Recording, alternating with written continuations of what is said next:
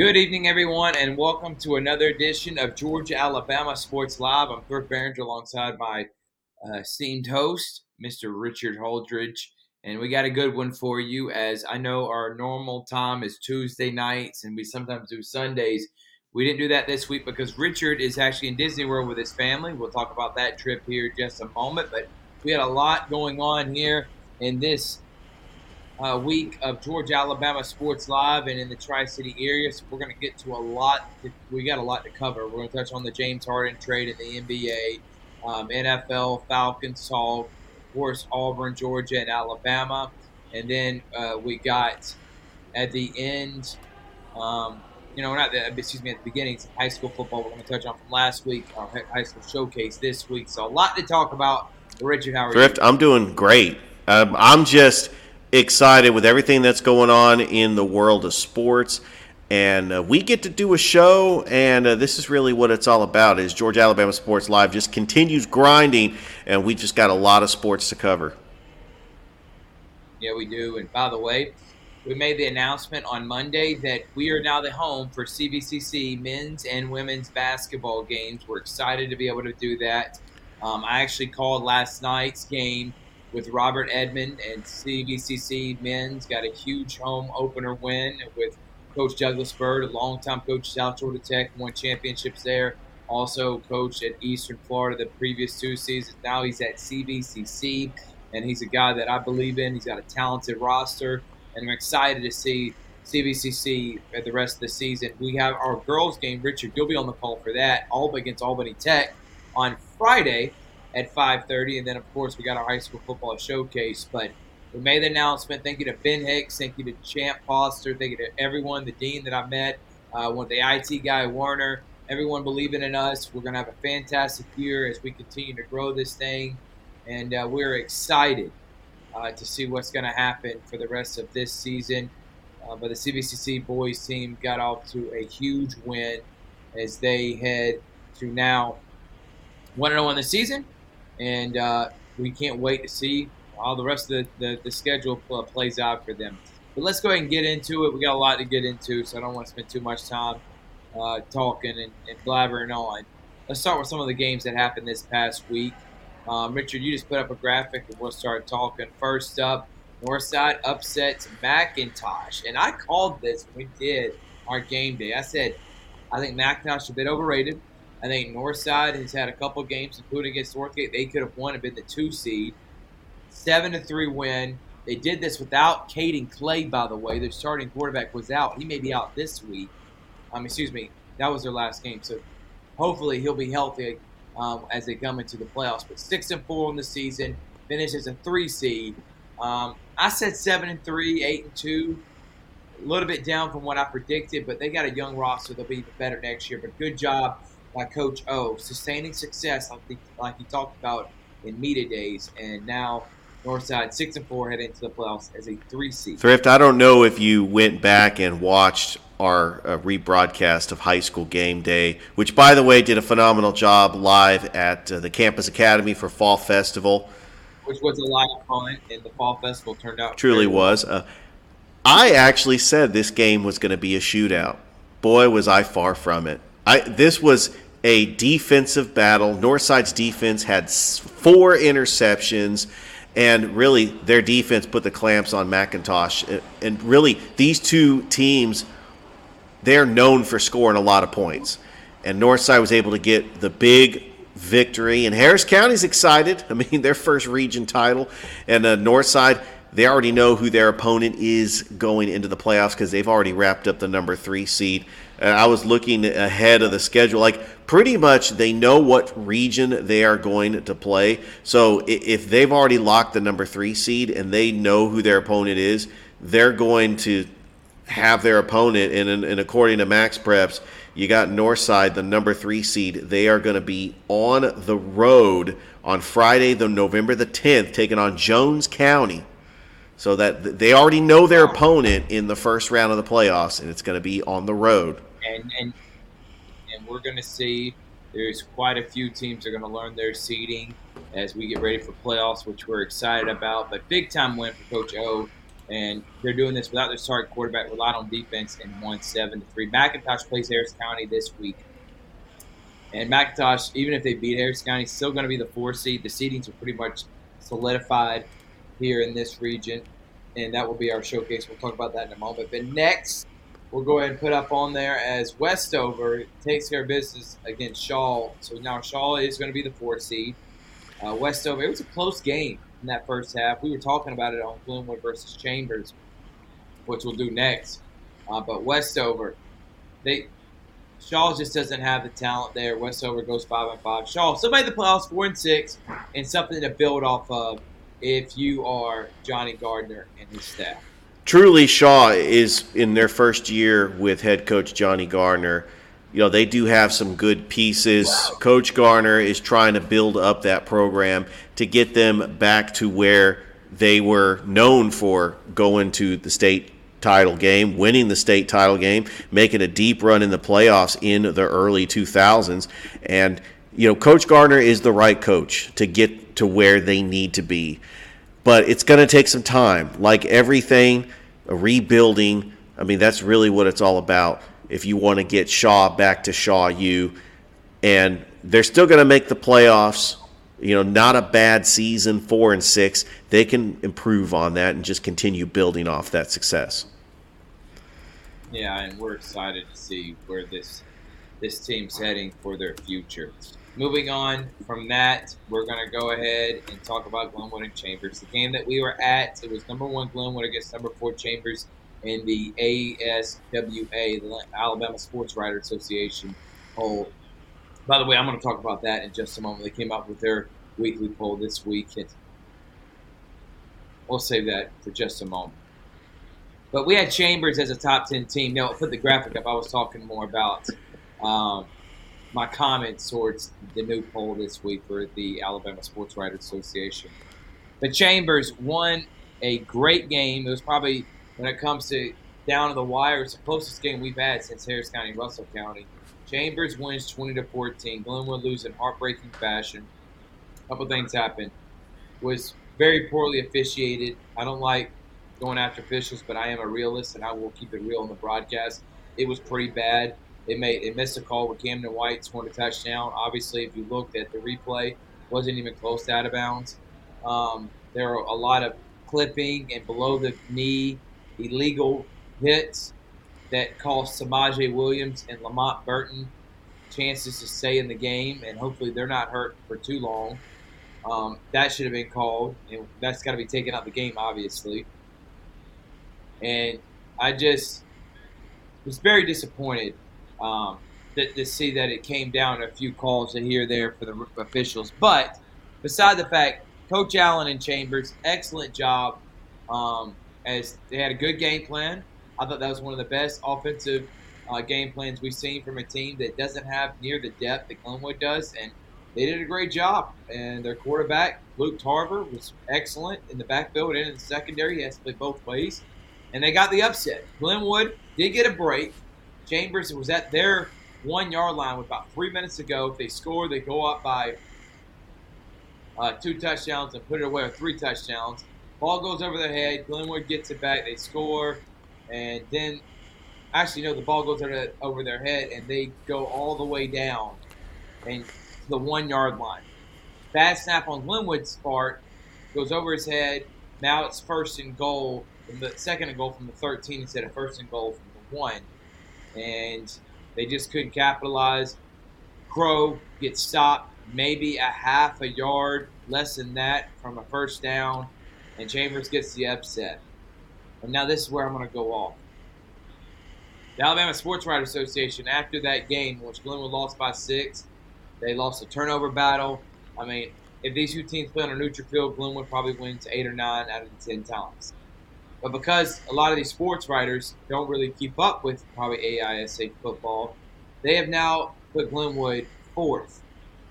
Number one is Lowndes Academy, a 1A school, undefeated. You look at their schedule, it's not great. Number two is Chambers. I really don't even have a problem with that. Neither one of those, if that's what you want to do. This is where I got an issue. Lee Scott's number three, Glenwood's number four. Now, that makes no sense considering the fact they played each other and Glenwood won by 14 points. By the way, Chambers lost to Lee Scott at Lee Scott. If it was at Chambers, Lee Scott could have two losses. How is that even possible? Glenwood's number four. So if you don't like their rankings, it's okay because we have our ratings. I mean, uh, Richard, do you have a graphic? We don't have to put it up yet. I'm just asking, do you got a graphic? Because if so, we're going to throw that up there here in just a moment, our top 10 team. But don't throw it up there yet, Richard. I want you to give your comments on the game. Glenwood loses to a good Chambers team that I expect to win the 2A championship. But I still would say Glenwood is the better team, but would not rank Chambers ahead of them. Um, but there's my spiel. The ASWA should not be ranking stuff that they have no idea what they're covering. And obviously, they don't cover AISA. That's why they have Glenwood below Scott. They're clearly not watching the games from start to finish. Glenwood was absolutely dominant all the way until this Chambers game, which, by the way, they had three turnovers and they lost the game by six points. Chambers, they had that hot start. They went up by 14. Dallas Crow had a couple of picks. I mean, it was just uncharacteristic of Dallas Crow, but yet they still had a chance to win it right at the end. He threw an incredible throw right into the breadbasket of Camden White. All right. He's taking a beating all game, Richard, and yet Silva to make those throws. Cameron White came up huge, um, but just a heartbreaking loss. It's absolutely heartbreaking. It it really was. And um, to be honest with you, Thrift, yeah. look, I, I look at this game and I think, yes, you know, it is possible that, you know, Glenwood still has everything in front of them. They're not going to face Chambers. I, but I agree with what you're saying. I do think that these two teams are championship caliber teams. And by the way, we did witness one of the best games all year that was broadcasted on Georgia Alabama yeah. Sports Live. It, it, was it was great from start to finish. I mean, not the not the officiating and stuff, but just the the play on the field from both teams. Right. Well, and, and that too, but Glenwood, obviously now we're losing this game. This is Coach Nelson's message, and we'll talk to him next week for their coaches show. But they obviously know that they can lose. They are beatable. At least God is good. And they got to take care of business next week in their playoff game on the 9th. That's a Thursday. We'll be there for that. And then they win, they'll play in the championship on the 16th. All right, let's move on. Let's hit on some of these games quickly before we can pull up their, our, our ratings poll graphic. Um, Kendrick lost to Rutland. Kendrick's got a big one against Jordan. They're trying to get to win number three on the season which would be an improvement from last year. Actually, would be win number four, right? They're three and six, so that'll be win number four on this season, which would be a major improvement. Well, Thrift, they've, they've only won two. They they beat Heritage and they beat okay, Central. So yeah, I stand corrected. It would be win number three, which is a two game improvement, but they lost to Rutland, who was not a great team, 41 14. Um, there's a couple others Brookstone beat Strong Rock, and they're starting to get on that hot streak. Remember last year, losing in the Final Four, big win against Strong Rock at home. They go to now five and four, and if they win next this week against Heritage, by the way, they may even play Heritage because remember Heritage had a forfeit against Pacelli last week or two weeks ago. So Pacelli does play Westfield this Friday. But Brookstone big win over Strong Rock Christian. Yeah, absolute great win by the Brookstone Cougars. They're starting to utilize Lane Cannon. He's really a, a good running back. He really has. I mean, Lane Cannon is really, uh, you know, he's actually been that bell cow running back that Dimitri Flowers was last year. And so Brookstone utilizing right. him, and you know that Rance Gillespie, coach there, is really coaching up the quarterbacks well. And Brooks Roney, he's really done a great job filling in, you know, taking over as the starting quarterback for the Brookstone Cougars. And mean, we all know who the starting quarterback was last year. Obviously, is Andrew Alford playing at Central, but Brookstone now is the second seed in the region. Pacelli is number one. Brookstone gets the number two seed with this win over Strong Rock, and and that's settling up for a matchup where Brookstone will be able to get a playoff game, and possibly we could see another rematch in the semifinals between Brookstone and Pacelli. Yeah, and I can't wait to be able to see that. But Brookstone's got a big one against Westfield, a team that is uh, five and four, decent season this year. Um, a couple other games happen around the area.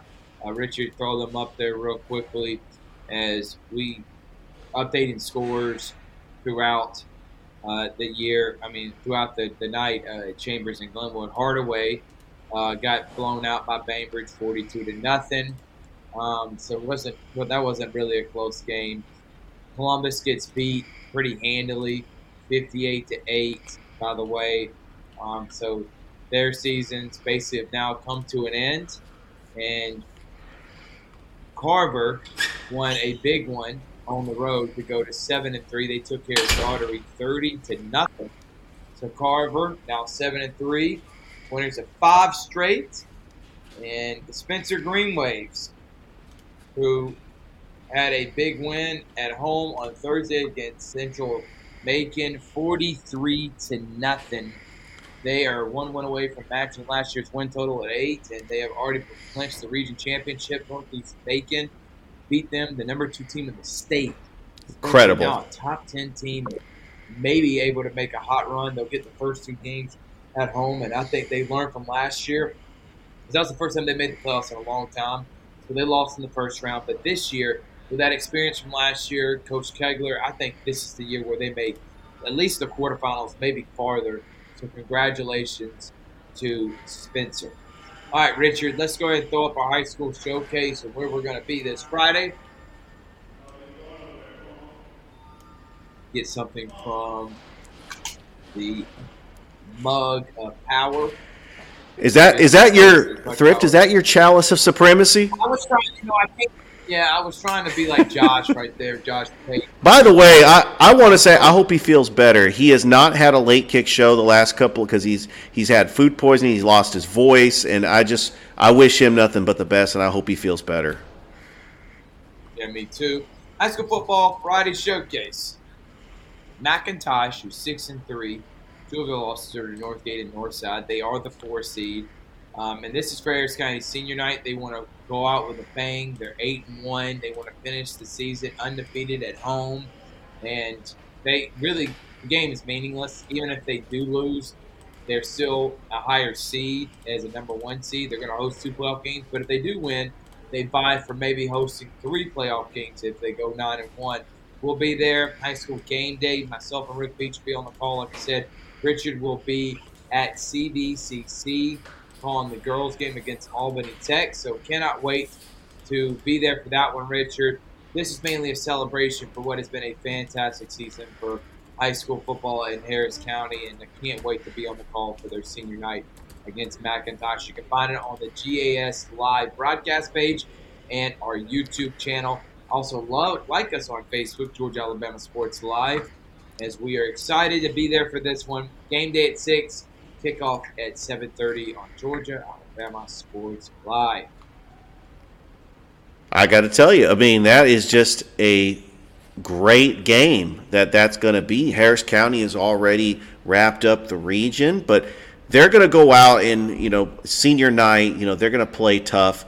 Uh, they want to have a special season, have one of their best records in years, go nine and one, all the momentum going into the playoffs, getting to host at least two playoff games, might even be three with the GHSA coin right. flip. I mean, we could possibly see a Harris County home game uh, Thanksgiving weekend. I mean, there, there's a possibility that day after Thanksgiving on Black Friday, Harris County could be hosting a quarterfinal matchup. And, and we wish the Harris County Tigers nothing but the best. And I know that you and Rick Beach are going to do an awesome job closing out the regular season on Georgia Alabama Sports Live.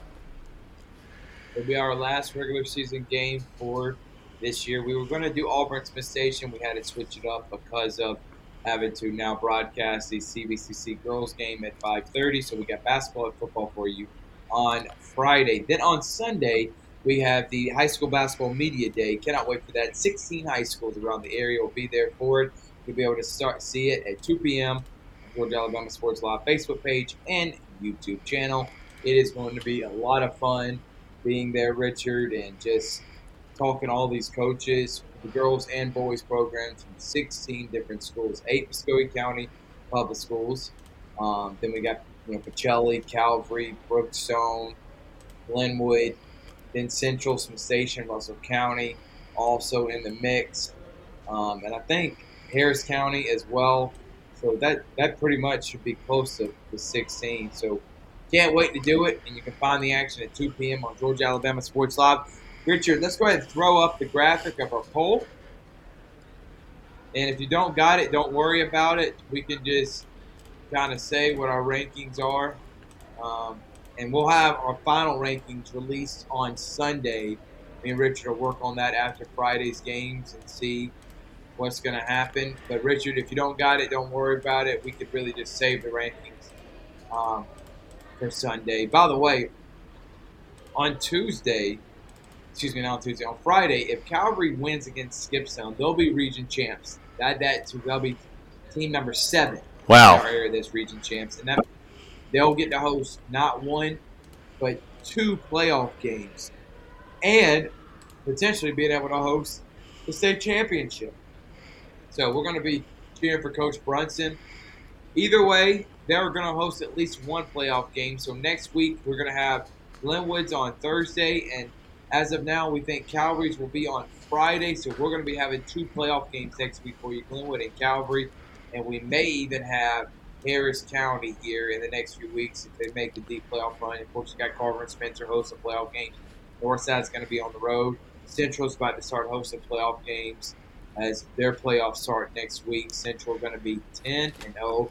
Saw something. They're going to be ranked top 10. They're top 20 nationally, Richard. That's how good this Central team is. So um, excited. And Richard, I'm assuming you don't have the graphic. Well, I actually, I actually do. I've been sitting here trying to convert it to a PDF for the past five minutes, and, and uh, apparently the the program that we use, StreamYard, does not support JPEG.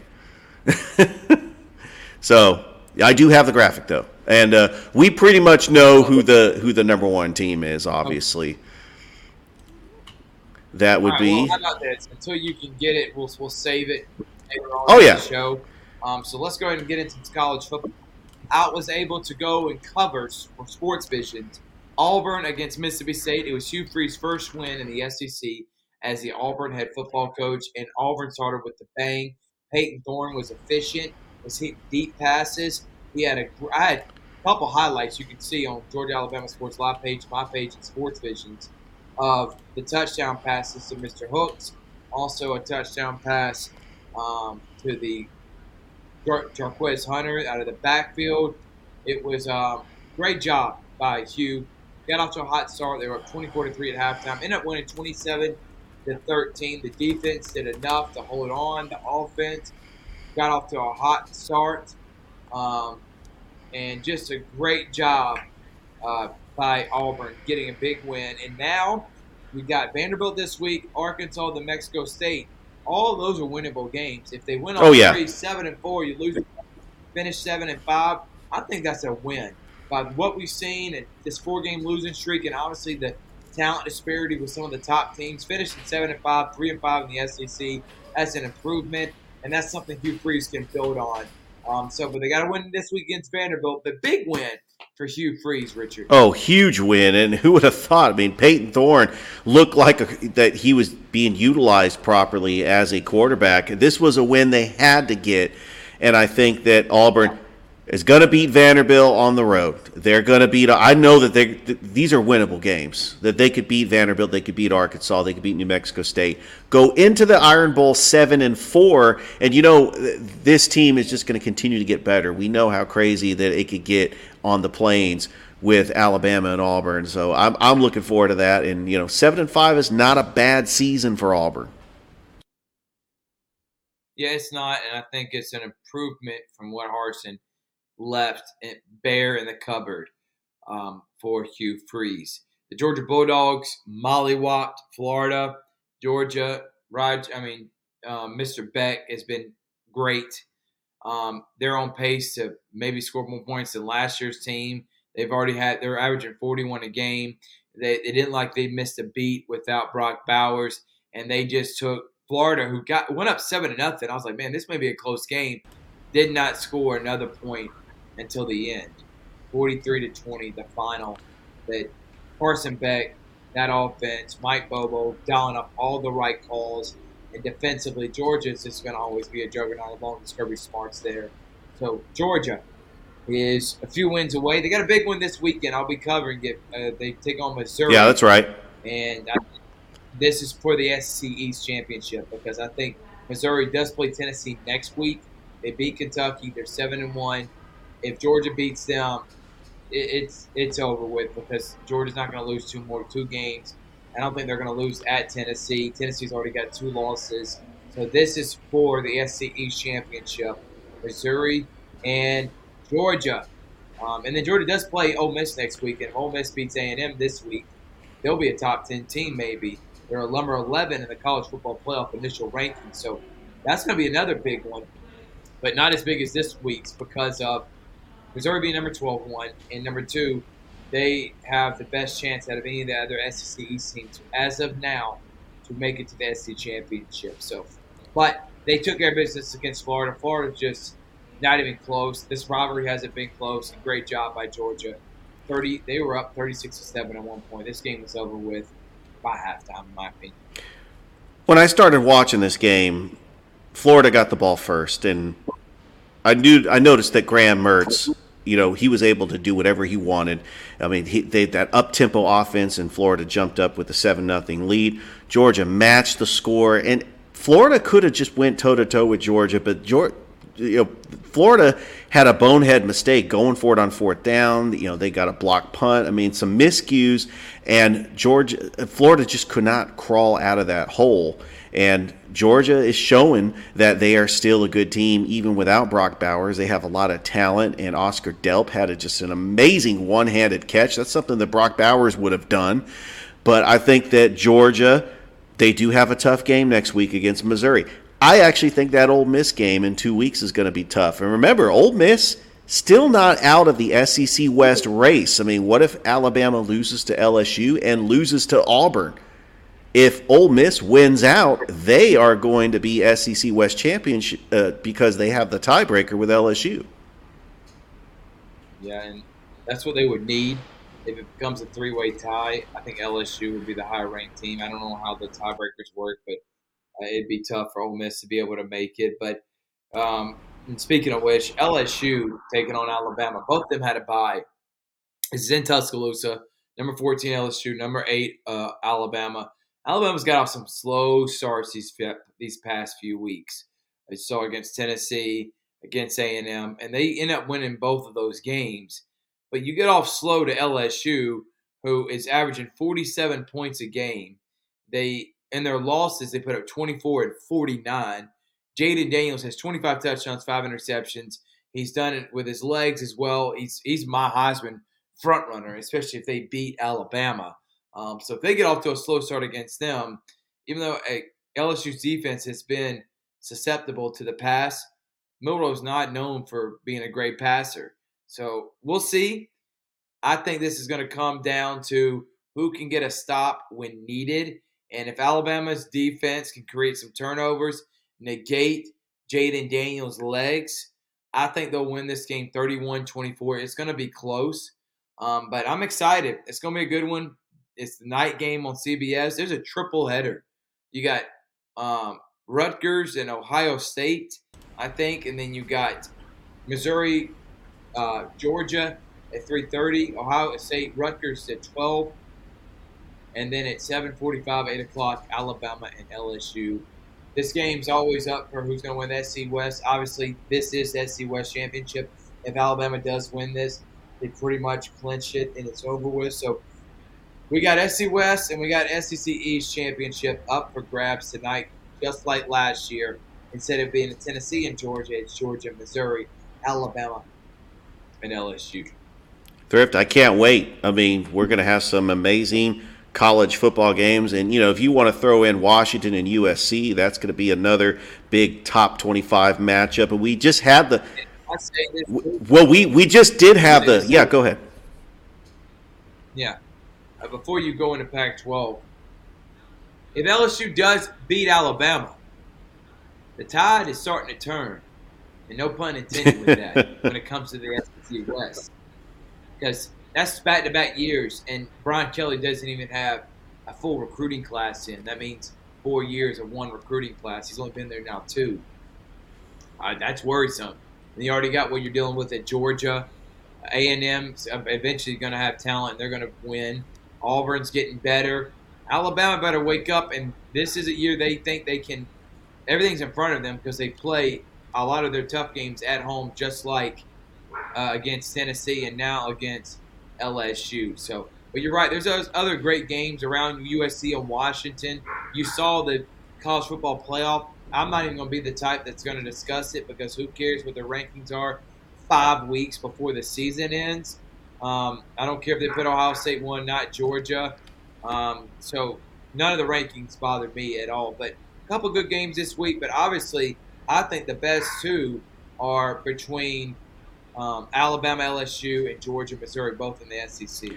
Yeah, I mean, nothing really matters when it comes to the college football rankings. You just gave Georgia bulletin board material by putting Ohio State number one. I mean, they're they're just I don't know what they're thinking when they're doing that. I mean, maybe strength of schedule because they did play Notre Dame and they they won a close game, but they really don't mean anything, especially this early in the season.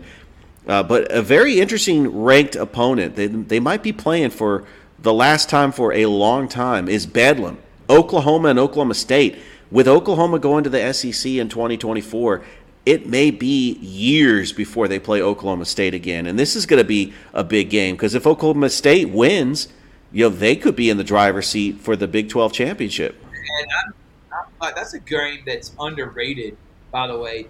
I mean, Oklahoma State started two and zero. Oh, then they got smacked at home by South Alabama, thirty-three to seven in week three. Then they lost at Iowa State, and everybody's like, "All right, Oklahoma State's done. They got no chance." Well, since then they brought off wins against Kansas State, Kansas, who just beat Oklahoma, by the way, Kansas State, Kansas, um, West Virginia at West Virginia, and then this week Cincinnati. They play at home. They beat Oklahoma.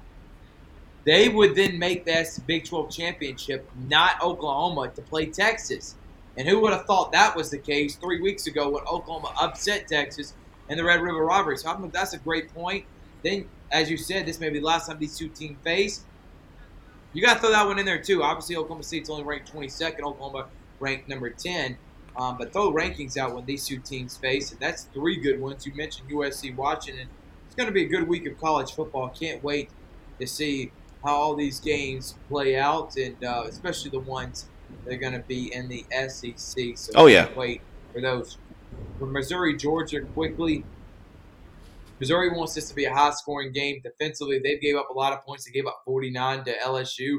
I think they're going to give up a lot to Georgia. The only way they upset them if they make this a high-scoring game and Georgia turns the ball over and plays unlike Georgia football. I don't see that. I think Georgia wins by two to three touchdowns. They're just that much more talented than everyone else, including Tennessee in the SEC East. Any other thoughts, um, Richard? Oklahoma, oh, USC obviously um, have lost last week against Cal. That would have been three straight losses. They, they're USC until Lincoln Riley decides to change things culturally with his program are going to struggle because of their defense, and that is I don't know what he's going to do. He's not going to do anything right now, but moving forward, you wasted two years of Caleb Williams because your defense sucks. Clemson, Dabo Swinney, just shut up. Just stop talking. Because obviously, every time you, you run your mouth, you, you put your foot in it. Every single time. And now, why are you even defending yourself with critics? Why is it firing you up? These are Clemson fans that are spoiled, entitled. You gave them seven straight years of playoffs two championships, four national championship games, so they think they're entitled to win it all every year. They forgot before you got there, this was a mediocre team that eight, nine wins was a great season. Now they're expecting to win a national championship every year because of what you set the standard as, and they're questioning you. I wouldn't even deal with that if I was him. I understand why he's mad, but trying to trying to debate and defend yourself with fans is never a good idea. And obviously, if you want to turn this around, you better buy into the NIL because otherwise, Florida State's about to lap you on what they're doing in the transfer portal. And three, if you remember, Florida State is ranked fourth in the college football rankings, and they have a pretty easy schedule in the ACC. Right now, remember, they did away with the Coastal and the Atlantic Division. They would play Louisville in the first round. And how about Georgia Tech? I mean, I know they had two bad losses, one to Boston College and one to Bowling Green, but Georgia Tech, with two more wins, they would be bowl eligible in Brent Key's first year as full time head coach. I think that Haynes King is actually a decent enough quarterback. I mean, I never would have guessed that Georgia Tech would get to go to a bowl game. And if they beat Virginia, they're one more win away. I think they'll get that win against Virginia. And then they host Syracuse at Bobby Dodd Stadium in a couple of weeks. And, you know, who knows? They might even beat Clemson because both teams are four and four. It seems like Clemson's going in the wrong direction and Georgia Tech is in the up and coming. Yeah, I agree, and I'm glad you brought them up. Big win against North Carolina this past weekend. Michigan, you know, everything. I don't care about the cheating scandal until we get more information. I don't really give it hot takes, but I will say this for a hot take. It's hard for me to say Michigan's one of the best teams. And I know we think about what they've done the previous two regular seasons, and they dominated, and they made it the playoff, and they beat Ohio State. And honestly, last year they should have beat TCU and played the national championship. But with that said, Richard, they have played two teams with winning records: Minnesota at five and three, and Rutgers at six and two. Now they've won every game by 20 points or more, even some 30 points. But I know quite a few teams that be undefeated and be dominating with that schedule. So I don't know what to believe with Michigan. They do play at Penn State next week. And then, of course, you got the game against Ohio State the last week of the season. Um, but they should be ashamed for this schedule that they had to play. And it's atrocious. It's bad. But they're not getting penalized for it. So if you're Jim Harbaugh, why not keep playing East Carolina, UNLV, and Boise, Bowling Green State University? You don't get penalized, you blow them out, and you're undefeated. So that's my two cents on that. And the Big Ten is down compared to years past. Pac-12 is better than them. You got Penn State, who can't beat Michigan and Ohio State, so they're basically a top 20 team. And you got two teams in the top 10. Everybody else is mediocre or decent. Um, compared to the Pac-12, that's got seems like 10 teams that are ranked in the top 20. All right, from college football, let's touch on the Falcons. Thank God they decided to take out Desmond Ridder because when they put in Taylor Heinicke, they almost had a chance to win.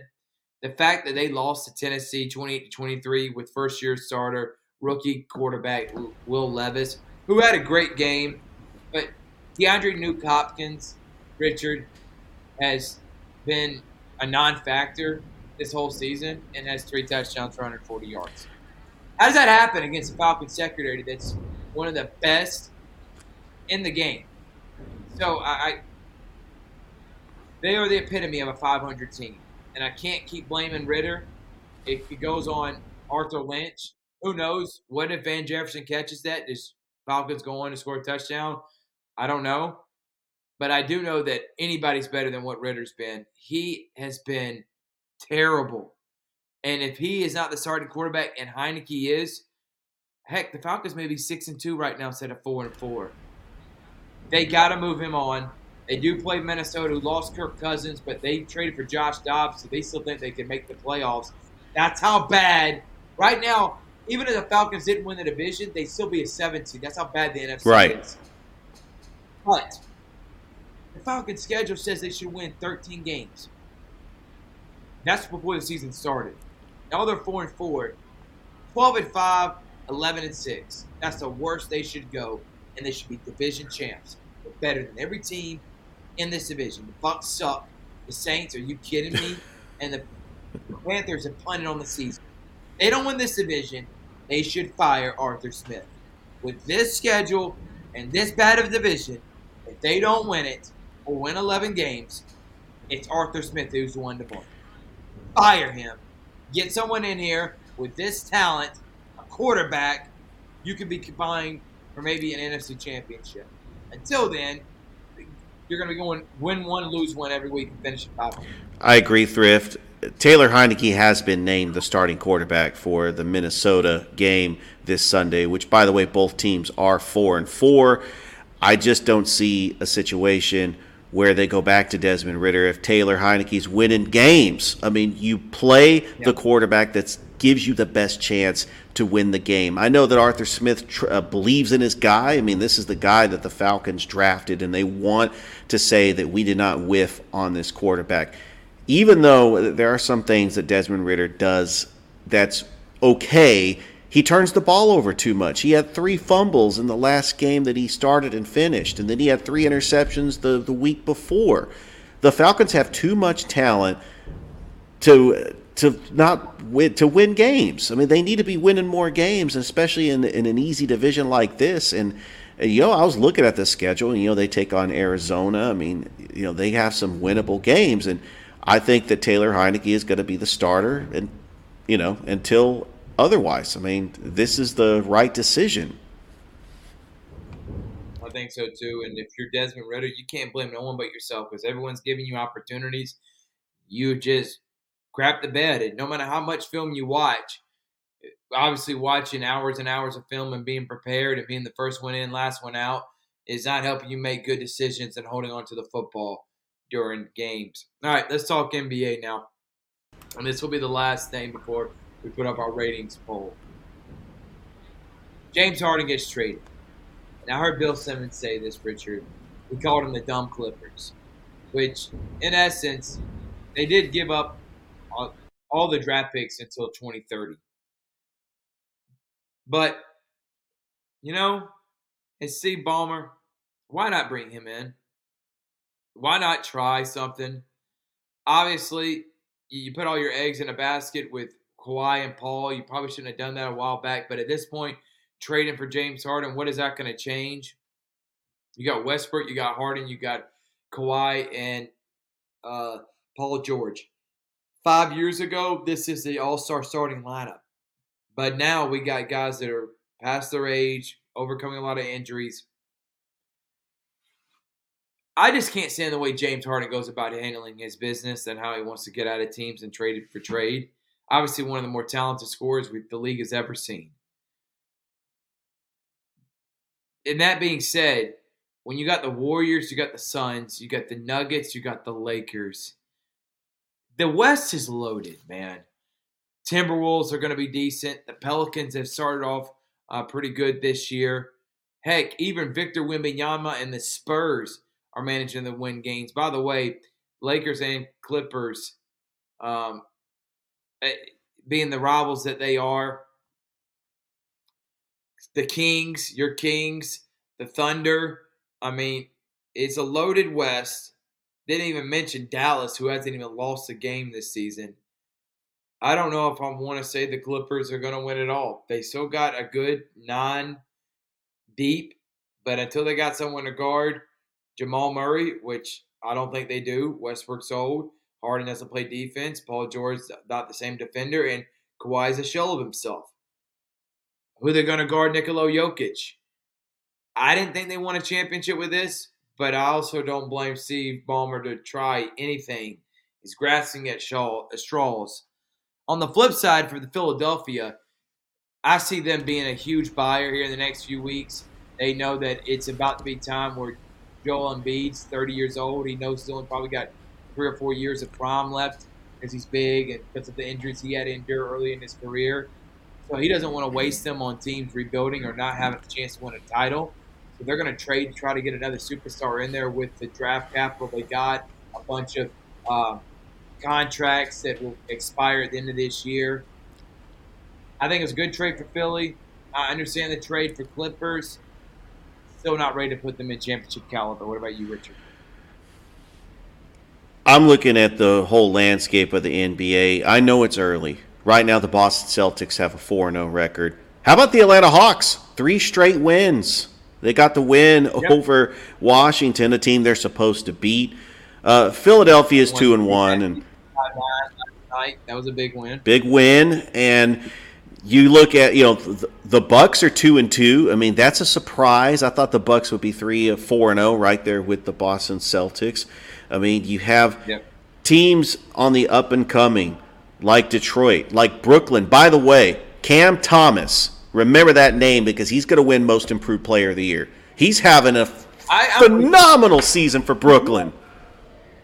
Yeah, and it's early in the season. It is. Cam Thomas from LSU. He's a bucket getter. He can fill it up quick. The guy can score flat out the basketball whenever he wants. Ben Simmons. I mean, Brooklyn's going to be one of those uh, competitive, feisty, pesty teams. Um, I think the best team in basketball is not the Nuggets, it's the Boston Celtics. The way they're playing, 155 points on a Pacers team that I had going to the playoffs. Absolutely. Jaylen Brown, Jayson Tatum, Porzingis is playing his best basketball of his career. Jrue Holiday, you added a more efficient, better leader. Maybe not as uh, good a defender. Maybe he is. Maybe about the same, but a better scorer. Jrue Holiday over Marcus Smart. Derrick White has been. he- He's averaging 15 a game, and then your bench, like Sam Hauser, uh, like uh, Payton Pritchard, who you didn't have to trade out. Horford, you got coming off the bench that can score points. I love what I see with Boston. They're the best team in the East, and then it's Milwaukee. Um, but it's early in the season, Richard. We, we know this, and you're not going to find an MVP champion right now. Um, but I think it's good that Philadelphia moved on from James. Now, when it gets to December, they'll have a, a team that is starting to find its groove. They could hopefully find a superstar to implement and put in place. But the Hawks winning three straight after starting 0 2, losing to the Knicks at home, I was like, not the start you wanted. Um, since then, they've won three straight. One at Milwaukee by 17. Uh, by the Yeah. way, I, I, I think these this next month the, the Hawks will start extending their lead. Hopefully in the in the Eastern Conference, um, in their division with Miami, Orlando, uh, Charlotte. It, that's all vying in Washington, vying as the division winner this year. So Hawks win three straight, big wins for them. But the NBA is it's my favorite time of year. You got NBA, you got the World Series, you got so much going on right now. Um, but the James Harden trade, I think it was more of a win for Philadelphia. If you were to ask me, the Wembanyama, even though it's early, if you don't think there's promise with him, if you don't think he's a superstar in the making, I don't think you really know basketball. Obviously, he's got to put weight on him. He's going to get bullied by grown men that are older than him, that've been in the league longer, they've worked out, they have different training regiments than Wembanyama did. He is only 18 years old. Give him six years, the guy's going to be dominating this league. And if you don't think that, it's hard for me to trust your basketball knowledge and IQ. And you also have to trust the process with Wemby. Under Popovich's system, you know he's going to be set up for success. I mean, did you see that game where the Spurs beat the you Suns got to pay Sam. on the road? You know you got to pay Sam Hinkie for saying uh, trust the process. Oh yeah, gonna have to gonna have to own that They one. kept saying trust the process as they kept tanking for four straight years. Um, but yeah, you're right. They came back, to, and the Suns didn't have Bradley Beal or Devin That's true, but it's still a good win. It is a good win and great job by Victor Wembanyama, who has a lot of promise in this league. I like what I've seen from from Dame and Milwaukee, but again, it's only been four or five games in the season, so Right. to find out anything. Um, but uh, the main point we were trying to talk about was the James Harden trade, which I think Philadelphia definitely won that one. All right, let's put up our ratings poll real quick, Richard. And here is our ratings. Number one, Central. Number two, they didn't change. They are eight, nine and zero on the season. Harris County eight and one. Number two, Glenwood. Number three, as they lost to Chambers, we brought them down, put Harris County up because Harris County only lost to Troup County, and I think that's a that's a better loss if that, if I can use that word than Glenwood is against Chambers. Absolutely. Um, I say think Harris County's been the, the one of the best teams aside from Central in this area. Plus, you know, they, they are the bigger school, but we're not doing head to head. But right now, Harris County, number two, number three, Glenwood, tied with Pacelli. Obviously, they beat Pacelli, so they're going to be ahead of them. Car, uh, Carver's number five, seven and three. Didn't move anywhere. Spencer one, seven and two. Lee Scott nine and one. And then number seven, number eight is Auburn. They're going to finish eight and two. Number nine, Northside, big win over McIntosh, and then Flint River and Chambers. I'd probably put Chambers ahead of Flint River. I don't know. Flint River's been killing everybody. They have. They just went to Florida, an undefeated private school down there. Shout out to Joe Howard and the Flint River Wildcats. Um, but there's our top ten. You can either love it, you can hate it, uh, but you got to respect. can debate us. And this is our poll. Um, so, any thoughts on this, Richard? Oh, it, once again, I mean, it's a good list. I mean, I agree. Uh, the Chambers Academy, after beating Glenwood, which that was a huge upset, that we could put them up on there. But I mean, you got Auburn, Northside. I mean, just great teams. Even though Northside was playing without Caden Clay, still getting the win over McIntosh. I felt like we had to reward Northside. I didn't want to drop Northside because uh, six and four, but they, you know, look at the the four teams. They lost to Lagrange, they lost to Harris County, they lost to Northgate. I mean, those are all great teams, and they did lose to Sumter County, but you know, Northside is starting to fire on all cylinders, and I think I think they get a win in the playoffs as a number three seed because they go on the road against Jones County. But North, I don't, I didn't want to drop Northside. Lee Scott just continues rolling. Their only loss was to Glenwood. I mean, it is very tough to move teams after one week, especially if they just keep winning. I, I'm with you. Um, and we'll have another ratings when we're coming out next week.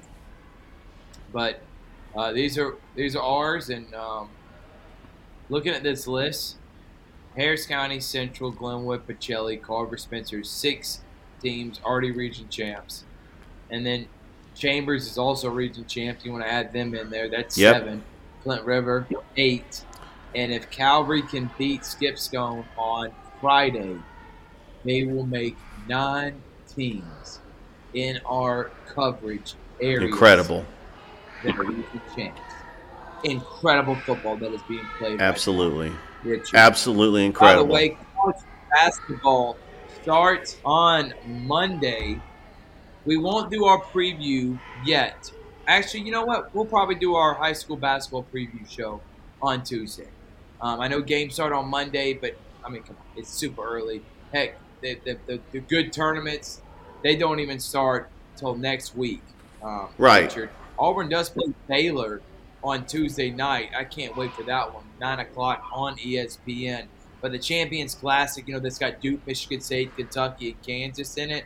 That's not till next Tuesday. That's when I feel like college basketball really starts. Right. Duke plays Michigan State two versus four, and then number one Kansas plays number sixteen Kentucky. So that's what I think. And then you of course got the Maui and everything else that happens, you know, during Thanksgiving week. So Tuesday, our high school basketball preview show we're going to be doing. We already did NBA, so can't wait to do high school basketball. I may even contact my guy, Buckets, talk some college basketball with us. Um, I think he'd be perfect at doing it. Jonathan Shesky, who's also the um, on the broadcast team for the excuse me Stephen F. Austin team. So I'll uh, keep that as a teaser. There you go. that. All right. So tomorrow night, five thirty. Richard Albany Tech versus CVCC. Then um, later on, you have at seven thirty, you or six o'clock, if you will, on Georgia Alabama Sports Live page, high school game day. Seven thirty, right after CVCC, you got uh, Harris County versus McIntosh. Sunday, high school basketball media day put on by the Courier Eco, Echo Latino. Um, Wayne Gales, thank you so much. Um, we'll be doing that live from Chile 16 high schools, girls and boys programs that are going to be there, coach to players. Can't wait for that. Then next week, we got playoffs starting in football. We still got basketball games galore. CVCC, high school basketball also starts next week. We really won't start our high school basketball coverage until after Thanksgiving, but we're, we're excited about everything that's happening here in the Tri City area. We can't wait to be a part of it. But this weekend, Friday, Albany Tech, men's, women's for CVCC home opener. Six o'clock high school game day live from Harris County McIntosh, and then the kickoff is at 7:30, and then at 2 p.m. High School Basketball Media Day. Richard, any more final thoughts before we get? I can't wait. It's just a lot of great matchups. Uh, I'm excited that basketball is finally here as we wrap up the high school football season, and uh, we are just getting started here at Georgia Alabama Sports Live. Just getting started, and CVCC man, Joe Richardson, the new coach for the girls team, getting his first uh, game under his belt for a girls program that has won six, I think, or seven straight ACCC championships. Incredible. So that's how good that team is when Rod Roberts was the coach. Then of course we know the the the, the winning ways of CVCC boys with Doug Key, which the gymnasium's named after. Then Richard Mahone, Coach Mahone, and then now Ben Hicks, and of course Douglas Bird, who's now the head coach. So great win tonight. I mean, excuse me, Wednesday night against Reinhardt. They won by 50. They were just a better program that night. They go on the road to Mississippi, and then we're doing Albany Tech and CVCC girls on Friday. Thank y'all so much for tuning in. Share, like, subscribe, and be a part of the Georgia Alabama Sports Live family. We're about to be hitting gun ho during basketball season. This is where me and uh, Richard cut our, our butter last year. This is where we did a lot of our work. We started live streaming. It was during the basketball season. So we have fun during football, but it's almost basketball time, my favorite time of the year. And then we got baseball, softball, soccer next. It's a lot. The Lions coming up. River Dragons are playing. And uh, next Tuesday as well. I guess we won't have our high school basketball preview show on Tuesday. We may have to do it the next week because next Tuesday we'll be live from Happy Hour Bar and Grill. Um, I completely forgot about that. And I plan on having Tom Callahan on. I plan on having either WRBL WTVM on, Steve Smith, Coach Fannin, high school football, River Dragons, basketball. I mean, Ben Hicks is going to join from CVCC. It is going to be an incredible lineup. Cannot wait. Can't wait. Richard Holdridge, who had a lot of fun in Disney World, recuperated and had fun with his girls. He'll be back with us tomorrow. I'm Thrift Barringer just saying thank you so much, and we'll see you tomorrow night. Albany Tech, CVCC girls, 5.30, 6 o'clock high school game day, and 7.30 is Harris County McIntosh kickoff. Good night, everyone.